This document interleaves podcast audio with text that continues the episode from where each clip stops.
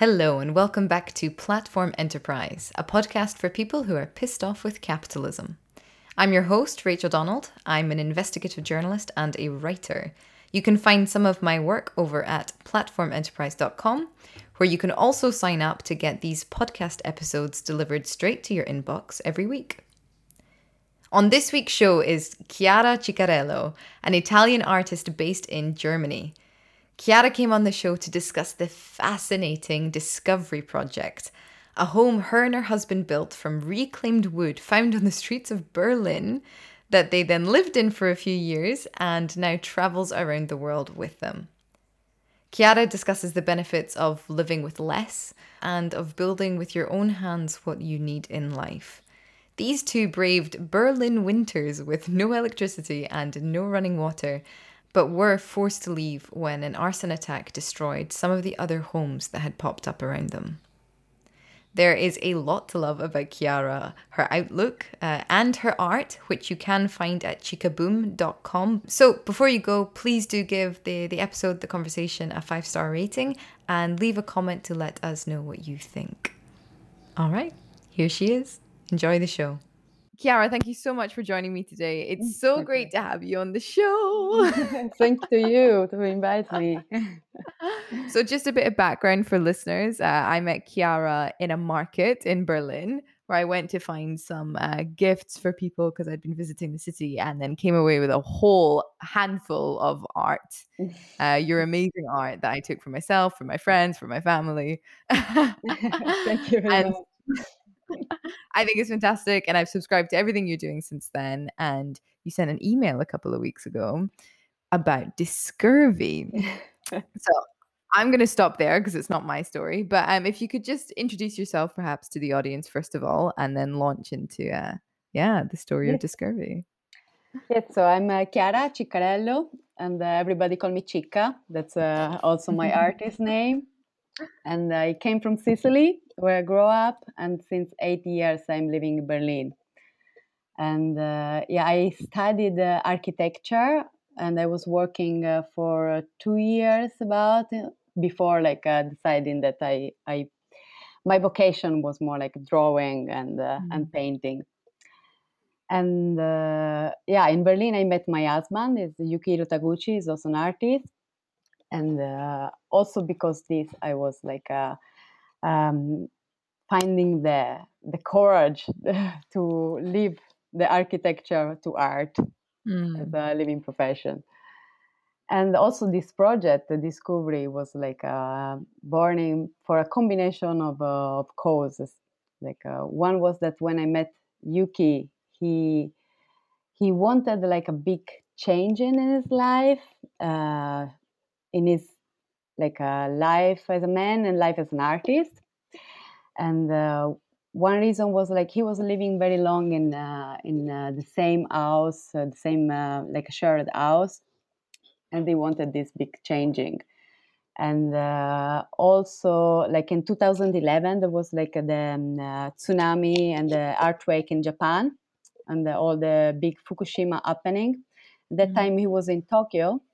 And he was starting to wondering about the value of life and connected to the value of art. And also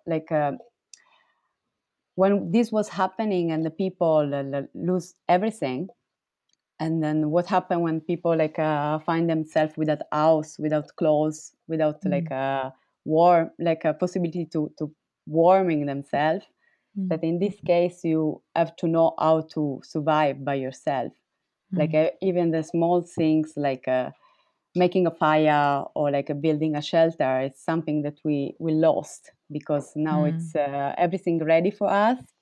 And that time also Yuki was wondering to use art and life to recover this knowledge, this wisdom about the simple things of the life. That was one of the big reason why he had this idea of starting the Discovery project. And then plus we met. I was just graduated in architecture, so he had this idea, okay, maybe we can build a house. That's what we did. Maybe we can build a house, so we did it. Yes. No, it's not. And so I think I mispronounced it earlier. It's Discovery. It's Discovery, like yeah, like pronounce like because yeah, because the when we built the house, we built it in Berlin in Kreuzberg, in an empty lot that was in front of the Spree, and the street was called Kuvristrasse. That's okay. Why the project name Discovery. Right. Okay. Got it. Got it. Discovery. So Discovery is not a normal house for people that are listening and don't know what it is. So you built it down by the river on an abandoned lot. First of all, how did you find that lot? How did that come about? Yeah, this lot it was as a big story in Kreuzberg. It was empty for a very long time. In the 90s, there was like a club that is still existing in Berlin in a different area. It's called Yam. It's a club run by African community. So in the 90s, it was there. Then they had to move because this, like the lot was called Cuvrybrache. Brache is like an empty space in German, and there was the Yam. Then they have to move because it was a private lot, and the owner, that's a very rich man, was okay to have people to use it until he had other plans for it. And after the Yam, there was also it was squatted. There was a community there, but then there was many times the rumor of eviction, so they leave it. Mm. And it was also the Guggenheim Museum by BMW was there in the 2000. And then when we arrived in 2013 in March, there was a small community of punk Polish people living in two teepee tents. Mm-hmm. So we thought, okay, maybe it's possible to make a project there, since it was used by other people, and we went there and just talked to the people living there and asking if it was okay for us to start this project there, and so there was no problem, so we did it. Oh, fantastic! So you'd heard about it and about sort of the myth of this lot, and went down to discover it. It was pretty known by Berlin people. Okay. It's one of those Berlin things. Yeah. All right. Cool. And then, how did you build the house? Because it's qualified as a tiny house, right? Yes. Yes. Okay. So, this is my favorite question. How did you build it? What? We just collected material around Berlin. We rent one van and we went around the city to collect a waste material, mostly wood. Mm. And then, so all the wood that we use for building the house, it's just wasted wood. So, and then we didn't have any electricity or water there.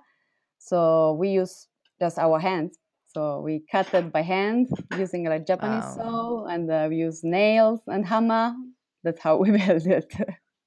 Oh my God, that's amazing. How long did it take? The house, let's say it's 2 room. Even if it's super small, it's I would say 12, maybe 13 square meter. Mm. So the first construction was the living room and the high bed. It took 1 month for building it, and then the kitchen is another month. So in all together, it's 2 months. Wow! And I'm assuming your architecture background came in very useful for doing that. Yes. Please continue. Even if designing and building, it's very different, and I learned it. What was the biggest surprise that you had building it? On the technical point of view, yes, I was learning a lot because when you design something, you don't know about the phase that you have to like the step that you have to do while you are building it.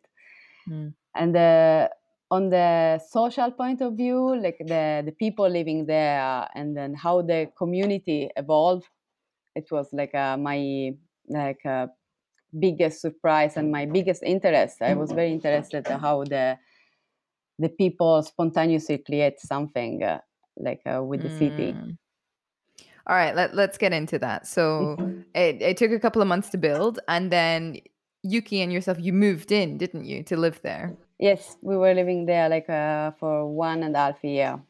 Right, okay. So it was completely livable. I assume it was insulated and everything. You guys really managed to build your own home in this abandoned lot. And then other people started to do the same thing around you. Isn't that what happened? Yes, it was what we were expecting, because our house was the first house. There were some tents there. We were somehow expecting that people seeing that we built a house without any problem from the police or something, that they will join. But I couldn't imagine that in the end, after 1 year, there were so many people there. I think I counted 150 people living there in the end before the eviction. Yeah. Wow. And were they also living in houses that they had built, or was it an amalgamation of different homes? It was many people living there. It was in the end, there was a big a Roma community, a gypsy community. And most of the people were living there. Some artists also were using the place as a studio, but I would say the most of the people were living there. Yeah. Wow, that's amazing. And was there a sense of community with you all together? Yeah, that's also the things that we were hoping for, but actually there were not so much. There were a more small group, small community, but there was not a common sense of community. It was very individualistic. I would say it was kind of a mirror of a nowadays society. Oh, why do you think that is? Yep, because I think now, especially maybe in a big city like Berlin, people it's trying to survive by themselves and not losing a little bit the way that we can be stronger together and do more together. Yeah. Okay, so you think it kind of mimicked the trend that was also happening in Berlin at that time? Yeah, I think it's something that is happening in all the world. Sure. But Berlin was kind of, Berlin was the destination for artists and for creatives and people seeking something else. And it's, slowly kind of become gentrified over the past decade. Yes, absolutely. Yeah. Right, okay. Yeah, yes. It was this place that was called by the people living there Free Kuvri, because it was free for everybody to go there and build their house or do whatever they want. And that was a beautiful thing. Mm. But on the other hand, some people, then there's things that this freedom is doing whatever they want without respecting also others. So it's a misunderstood, this concept. It was not created in the beginning as a community. When we arrived there, it was already the people, it was 15 people. They were not really a community. They were two tipi. One were this Russian Polish punk, and then one was an Argentinian guy with a German girl. There were already some conflict between them. Oh, okay. And then also in the end, when the Roma families came in, it was also difficult, the communication. I mean, I love the Gypsy and the Roma way of living, but they are very close community. It's very difficult to get them trust you. Yeah. Well, they go through a lot in many, many. Yeah. So that would have needed more time like to yeah. And for the artists like yourselves that did come down to join, was that because they'd heard what you were doing, or how did that come about? Yeah, some people some people were coming and visiting us, and then seeing that it was possible to create something there. There was one Canadian carpenter that built a beautiful house that unfortunately could not be saved like us. And then a Spanish painter also, that she was using the house for studio. And we also tried to do something all together, create a festival for people to visit the place. But yeah, I have to say it was bit difficult to get all the people get along. Maybe let's keep picking away at that point, actually, because it's a really good micro example of sort of what happens in cities and in nations and then in the international community. You said that perhaps given more time. Yes. So you think time, you didn't have enough time. What else do you think is necessary to create bridges between different communities in order to enable a broader community under one, I don't know, umbrella? Well, I think we have to be very open-minded to diversity. And also the way that we communicate, it's very important.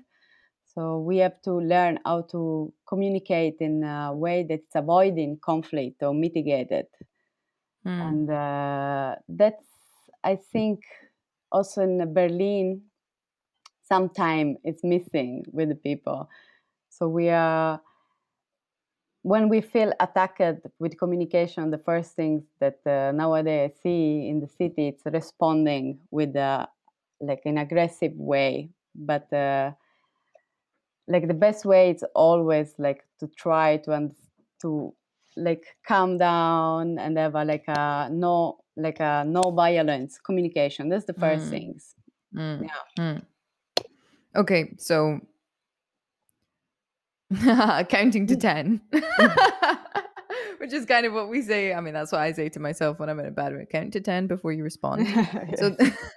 So taking time, right? Okay, and non-violent. This is interesting. Non-violent communication, because non-violent protest is definitely. I don't want to say a trend, because that would denigrate the history of the movement, but it's sort of come back certainly in the past sort of 5 years of people, certainly the left, trying to engage in non-violence as forms of action. But non-violent communication is something that maybe we don't speak about enough. Can you give an example perhaps of in the community when there was a miscommunication, and I can do a very a personal simple example. Sure. When, for example, when we arrived here in this small village in Altena Musee to start our project, and then we had I had a van that we are using to collecting also material here. For the project, because we always collect material from the place that we can reuse it. And then I was parking the van close by this house, and then a man was coming out, and then the first things that he was saying it's who are you, what are you doing? And then my first reaction, it was why you talk me so strong and aggressive? And then my first way was to answer also with the same tone. But then I was after 1 minute understanding that was not leading to anywhere, so that's why I was calming down and start I'm Chiara, I'm an artist, I'm doing this, nice to meet you. And that was going super smooth, and then there was no problem at all. That's what one simple example. No. And also for me, also the difference of culture between Italian and German. No? That's also something that in communication, I mean, German, very direct, very strong communication, where like Italian, it's very emotional and trying always to make it, I would say, light and like a warm. And that's like no, there is not the best or the worst in this. It's just different. And then I have just to understand the difference of the culture and like avoiding all the conflict. But then I suppose that leads to the question, like, if there is the chance of conflict, which culture learns to concede a little bit in order to create like an opportunity of nonviolence, you know? Yeah, but I think like the point is like that. Personally, we don't have to think which culture is like a best or who. Oh, sure. Yeah. So like individually, we have to try. That's the things. So we can talk about community, but like first, each of us has to try to go in this direction. Otherwise, it's like not working. Right. Okay. So we can talk about cultural problems, but the solutions lie with individuals and how we choose to act and engage with each other. Very nice. So tell me about what happened with Discovery, because you guys were there for 18 months and then there was a fire, I believe. Yes. So in the September 2014, there was a big fire. And the thing is, nobody of the camps knows who like started the fire. The thing is that the private security was there before the police, so... Oh, that's interesting. Yes, I don't know, but after the fire, the first arrived the private security, the second arrived the police, then the firemen, and then after that, everybody had to go out, and in 3 days, it was everything destroyed. Okay, hang on. Hang on. I need to understand this. Okay, so was the lot still owned by the same guy, the same private individual? Right, okay. And how much did the fire destroy? It was just one house burning. Fortunately, nobody was there around when the fire was... so there was no injuries. And it was like one house in front of our house. It was like a really lucky house that was not destroyed, and that super lucky that nobody was injured by it. Yeah. So did the police establish that the fire had been started on purpose? Yeah, somebody did it. Who? Oh, it's actual arson? Yes. Ooh. Okay. All right. So there's an arson attack. A house goes up. The private security arrive. Then the police and the firemen. Yes. They ask everybody to leave. You leave for 3 days. Yeah. And nobody could. Which, like you would believe that. Yes. Yes. And but then, tell me. And then nobody could enter anymore. Like the day after. Right. Yes. The day after they allowed like people to enter like with like police to just pick them personal stuff and go out again. And nobody could enter anymore. And then in 3 days, the bulldozer came, and then there was everything destroyed. No. Yeah, in 1 week was nothing already. Wow. After so many years of it being built up by different people. Yes. Okay, but what about your legal rights as squatters in Berlin? What? I think this like legal rights are getting less and less. Like even this year, like during the lockdown, started from last year.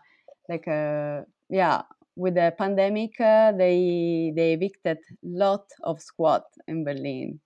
Oh, did they? Yes, the lot of historical one, and also like for the pandemic and everything, for people was very difficult so to demonstrate against the eviction.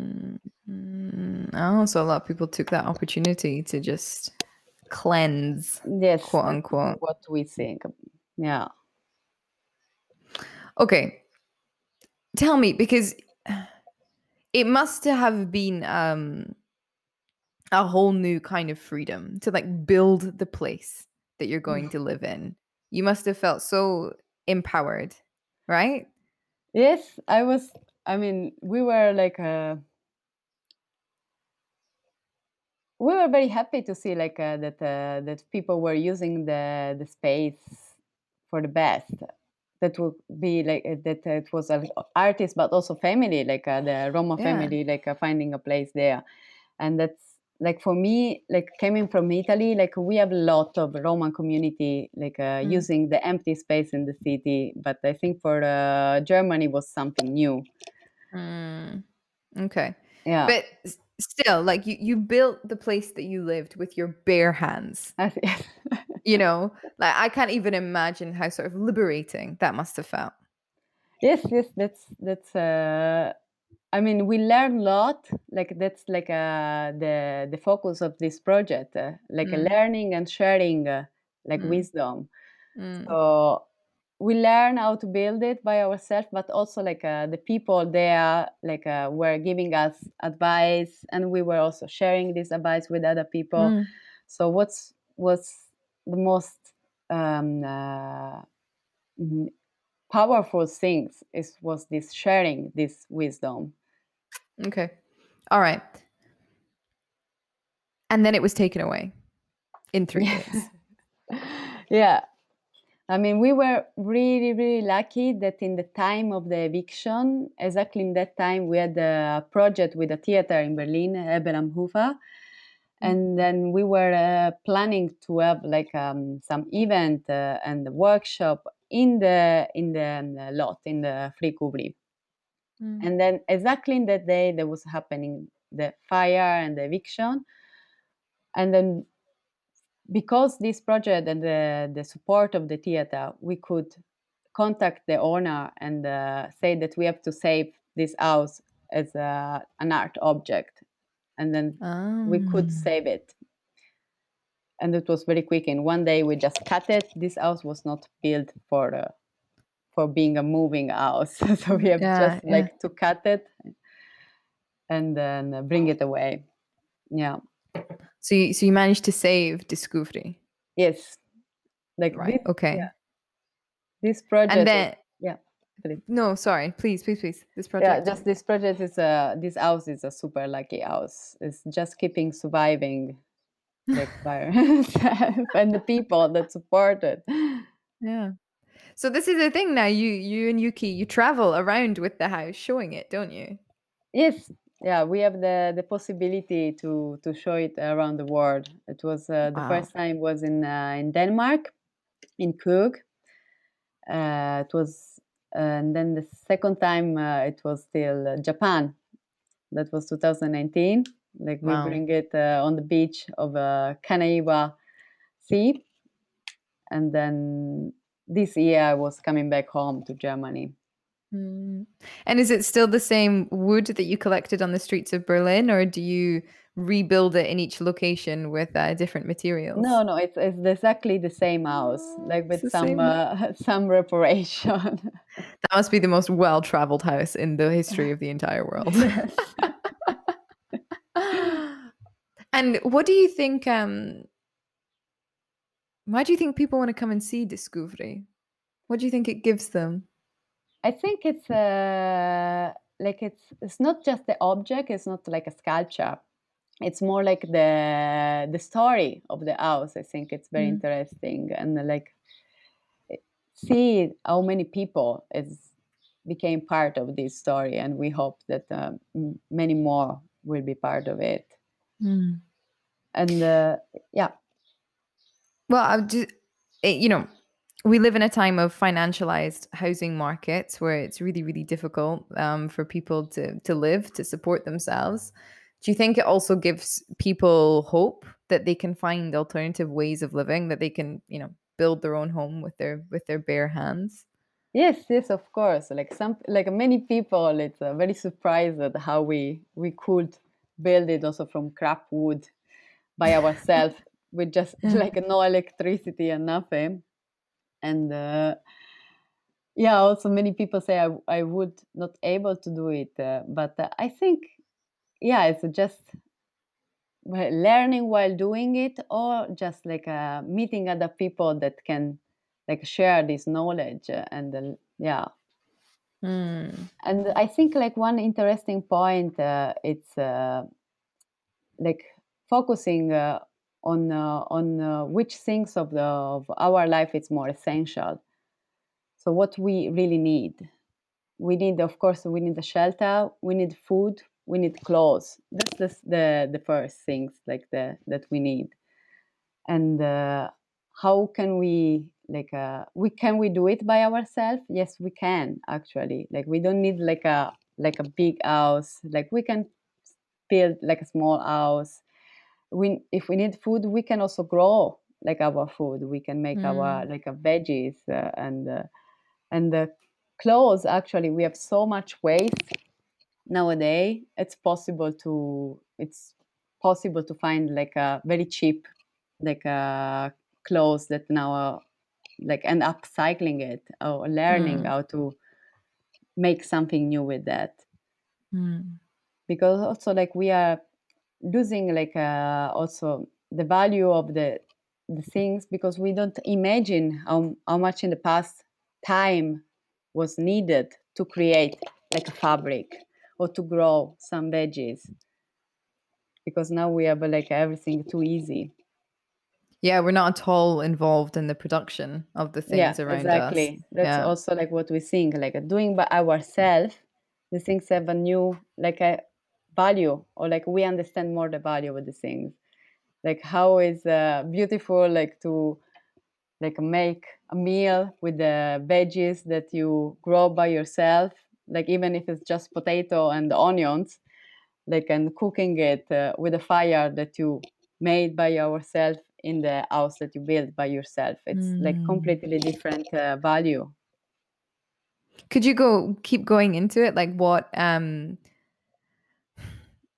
was perhaps the thing that you least expected would change about your relationship with value after building Discovery and living there? I think I understood like that many things that we have nowadays not really needed, or I don't need so much of that. Like so reduce like the object that I need, like that could be like clothes, or like even like when we were living there, we didn't have electricity. I don't need to have like the computer like switch on all the time, or like I even don't need to have the TV. Like it's not you know, like even like candle, or like a like oil lamp, it's enough for lighting now. And the one thing that I really also like it a lot, it's like how people like when you have very few things, but you can still share it. And if you need something, then people can give you something, and you can give something in exchange. Like a kind of real circular economy. Yeah. Yes. It's interesting because, you know, the climate movement is really trying to get people to reduce, to reuse, to live with less, to consume less. And it's trying to change industries. And yet you and your husband achieved this like super climate friendly life, not by doing it for the climate, but by changing your values. Yes. Or evolving your values. Did you see that? Please. That's what I think like it's necessary now, because I think like, like each of us, like individually, we have to do something for that. Like first, then expecting like I mean, we can start with small things. Like Sorry, start what with small things? Like for example, I can start to reduce my waste. I can start to don't think that having meat it's something that it's. I mean, it's like a luxus to eat meat. It's not something that totally. We have to do every day. Totally. Yeah, but yeah, but it still is interesting that it all came about for you through this very, very different, way, of rather than thinking consciously, okay, what can I do to tackle this specific problem? Your values evolved over the course of a project, and you solved a lot of problems as a byproduct, of living more in a conscious value system. Yes. And I think that even what you're talking about, community, about people taking responsibility for how we speak to each other, individuals taking responsibility for the lives that they want to create, for the homes that they want to build. And yeah, for your sort of individual footprint in the world. I think it's quite remarkable you've done. How, have you brought those values with you, even though you guys had to leave this, I'm going to keep mispronouncing it, Discovery? No, Discovery. Discovery, sorry. What have you brought those values with you since leaving Discovery? Yes, of course. And we also we trying to show this project around the world. That's also a way to bring this value to people. Mm. Do you find it more difficult to live in line with those same values when being, I don't know, back in a city or wherever? Also this project, Discovery, was born in the middle of a European capital, so we were in the city, and that was also it's different when we build it in the countryside, and then when we were living in the city, there is much more waste from the capital that can be reused. Ah, yeah, of course. Okay, but without, because you don't live in, do you live in Discovery when you build it again? Yes, we live there. Yeah. Right. Okay. So maybe this is the question that I badly asked before. Do you find it easier to live in line with these values that you created when living in Discovery? Or Nah, I think once that you learn this kind of value, it's then it's part of you. You just keep following them. It's not something that depends on where you live, yeah. That's what I think.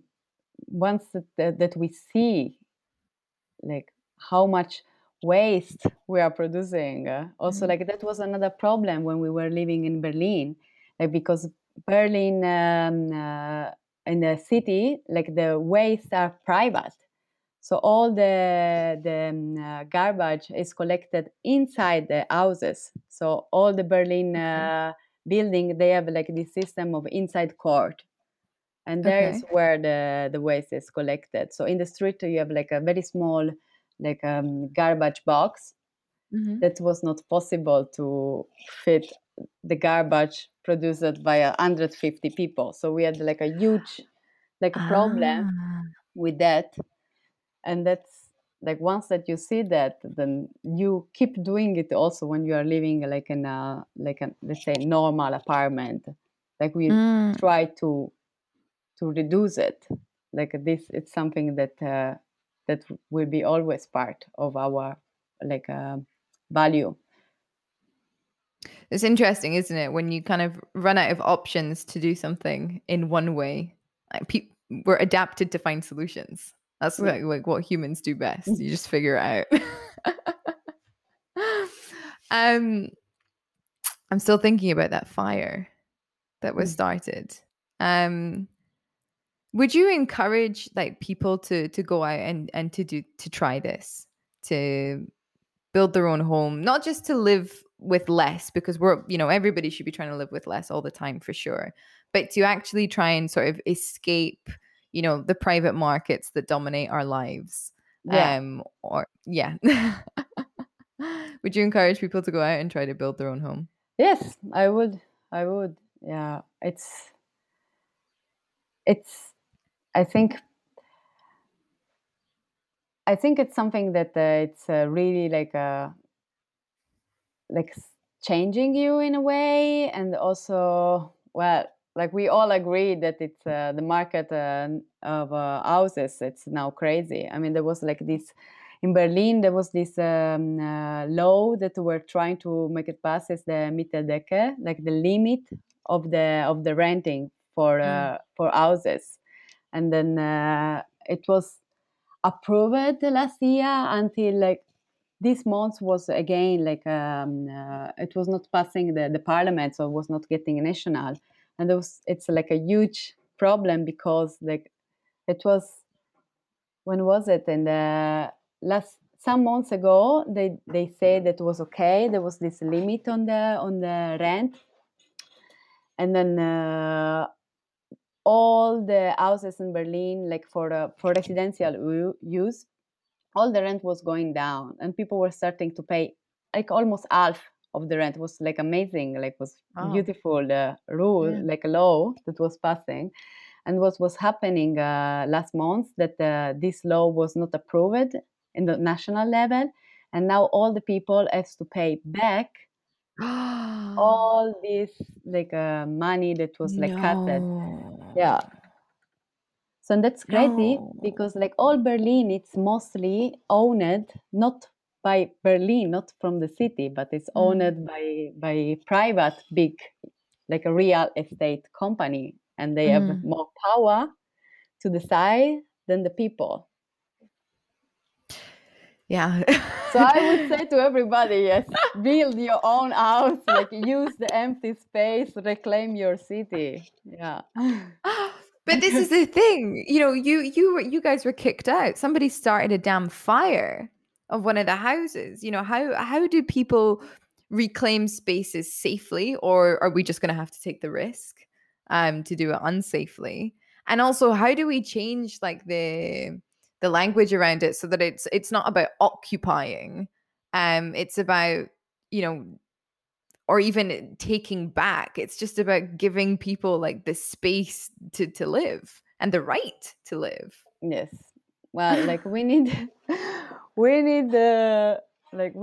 politicians that have to start to care about the rights of the people more than the rights of the billionaire who has like who owns the city. Yeah. But on the other, yeah. Please. No, please. No. Go ahead. On another side, I would say if it's everybody really start to fight like in a pacific way for their rights, like if it's everybody really like imagine if everybody takes the empty space of the empty building in the city and use it because they need it, then it's not possible for them to win if it's like all the people together like doing it. But it's, I know it sounds like utopistic. No, it doesn't sound utopic at all. I mean, you know, utopia would be everybody having what they need when they need it. You know, not having to sort of go up against huge legal structures and companies and people that are very, very well connected. I think people are looking for a solution to like the financialization of all markets. It's like this late stage capitalism is crumbling underneath the weight of itself. Do you think that is something that has to happen? Like the reclaiming of spaces and of buildings? Yes, I think I would love to see it happen. It's something that was already happening years ago. Like, I mean, Berlin was like when the wall was coming down, it was happening everywhere around the wall build, like Trans-Lauerberg, Kreuzberg, and Friedlander were everything squatted. But nowadays, the process is going completely in the other direction, because all these old squatted, they are disappearing. They are like cleaning them. They're evicting everything. Yeah. I didn't know that that was happening. Berlin is one of those places, I think, when you don't live in it, like you cross your fingers and you hope that it's going to remain this like pretty magical place where people can get away with things and, you know, like the proles are protected, but apparently not. Yeah, it's happening, I have to say, but Berlin still people are really active and fighting for their right, especially for the right of having a home that is affordable, that has a right price. There is like a big, big movement and people really fighting, and now they are like collecting again like signature for passing again this law for keeping the house price low. They're really, really active, and we are fighting still for that. Until this is keep going and people make them hear their voice, I think there is hope. Yeah. As long as people feel heard, there's hope. Yeah. What a lovely note to end on. Thank you so much for coming on the show. Hey everyone, unfortunately, for whatever reason, I don't know, we lost the last 5 minutes of our interview, but just flagging, Chiara platformed German artist Linda Havenstein, and I will have her on the show in a couple of weeks. Make sure to check out Chiara's artwork over at Chicaboom.com, that's Ciccaboom.com. I love all of her work. That's what got me chatting to her a year ago at that Berlin market. But I'm particularly obsessed with her coffee spoon series, which I'm proud to display on one of the walls in the house. Do go and check it out. And if you're looking for something really original and fascinating and joyous, be sure to choose Chiara's work. Also, before you go, please don't forget to leave the podcast a 5-star rating and subscribe over at platformenterprise.com. That means you'll get these episodes delivered to your inbox every week. And one day, eventually, I will no longer be beholden to the demon that is social media. All right, everyone. Thank you so much for supporting the podcast. See you next week.